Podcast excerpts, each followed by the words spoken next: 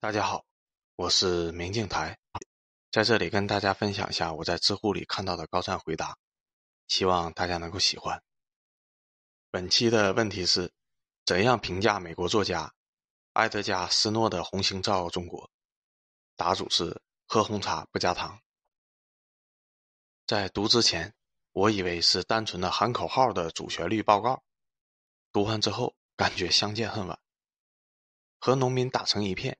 朴实无华的毛泽东，没有自己亲自签发的手令，导致自己无法通关的彭德怀，被斯诺抢走可可粉做蛋糕，一脸无奈的博古，在敌营从容周旋的情报专家邓发等等，这些中共领导人身上此时并没有后世被加上的那些光环，呈现在读者面前的是一群有着崇高理想、有根植于群众中的青年革命者的形象。就像邻家的那位亲切优秀、会带你上山偷鸟、下海摸鱼的大哥哥，一见到他的身影，你就觉得稳了。这种感觉，极有自尊的小红军，我们不是卫，我们是红军战士。对中国革命道路认识清晰明确的百姓，看待毛泽东他们就像看待自己家人一般。毛泽东也喜欢不带警卫员，套着满是补丁的衣服，到处和老百姓唠嗑。毛泽东经常跑到林彪的窑洞，裤子一脱，往炕上一窝，就开始长时间看墙上的地图，性格大大咧咧的。毛主席平时的性格其实是略带可爱，甚至有点无厘头。比如，他有过兴致勃勃的蹲在工兵旁边看他们拆炸弹，结果被聂帅强行拖走的黑历史。最搞笑的是，那个炸弹是国民党丢下来想炸死他的。毛泽东和斯诺交流了很长时间。斯诺详细的记载了毛泽东的许多言论，比如中国统一后能爆发出多强大的力量，中美两国的经济交流等等，准确的预测了近百年的国家和世界的发展趋势。要知道，这可是在一九三六年，第二次国共合作还没有开始，中共仍然是处于国民党的严密封锁围剿之中，物资严重匮乏，生活非常的艰苦。毛泽东却一直对全国乃至世界的形势了如指掌，并且胸有成竹。而封面的这张著名的照片就是斯诺拍的。另外，这顶军帽是斯诺本人的。斯诺去世后，按照他的遗愿，一部分骨灰葬在了中国。书中说清了共产党领导的人民军队的战斗力来源，这是一支有文化、有理想的军队，他们懂得为何而战。任何士兵参军入伍后。都要接受扫盲教育。士兵委员会是一个划时代的创举，这是我们的军队。支部建立在连上，这赋予了红军无与伦比的组织能力和动员能力。除了军事训练，红军战士每天都有各种体育运动。晚上则是学习的时间，一群衣衫褴褛的战士们聚精会神地学习联合舰队作战等各种经典国内外的战术战例。那些从国民党军俘虏起义。投奔过来的士兵，在旧军队要替长官端屎倒尿，要忍受各种被克扣后的猪食一样的伙食，永远等不到按时发放的军饷，会被肆意打骂，甚至无辜被杀。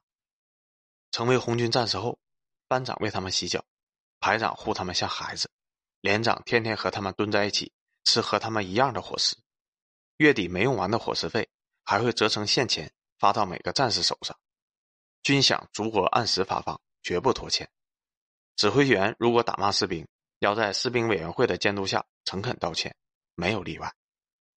从地狱到天堂，从牲口到人，这就是那些前国军士兵的感觉。此书用无数的鲜活而真实的事例，说明了中国人民为什么会选择中国共产党，说明了中国共产党为何能够以星星之火形成燎原之势。看完这本书，再对比国民党上位。一路奋斗到虎踞台湾的那段历史，你就会明白国民党为什么会丢失了统治权，为什么抗战时期河南的老百姓会帮日军去打国民党军，因为国民党为了阻挡日军的进攻，挖开了黄河，淹死了九十万的河南老百姓。为什么解放战争时期老百姓对国民党坚壁清野，却自发的为解放军送吃送穿、运送弹药、搬运伤员？因为老百姓知道。跟着共产党有地种有房住，不用再忍受苛捐杂税，不怕再被抓去当炮灰。大家有人的尊严、人的权利、人的快乐，人人都是国家的主人。国民党想回来，街坊邻居们、大叔大哥们，我们参加解放军去打他狗日的！千万别再让那些断子绝孙的货回来了。最后说几句，总有些人只看到阴暗和不足，看不到或者是故意忽视光明和进步，觉得自己受了点委屈就是国家欠他的，自怨自哀。教员当年在北大当图书管理员，各路的大佬都看不起他，无视他，可他眼里透过坚冰看到的是怒放的梅花。秋收起义失败。第五次反围剿时被夺权，长征开始时生了重病，还差点被留在中央苏区。他从来就没有灰心丧气，而是吟着“雄关漫道真如铁，而今迈步从头越”。面对日寇铁蹄下，处于亡国灭种边缘的国家，他在窑洞里写出了《论持久战》，把日寇败亡的步骤和时间安排的明明白白。解放战争时，面对国民党的大军围剿。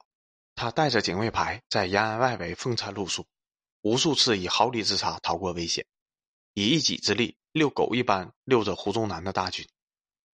建国后，在朝鲜战场上面对联合国军，在珍宝岛面对苏联红军，那都是力量极不对等的强大压力。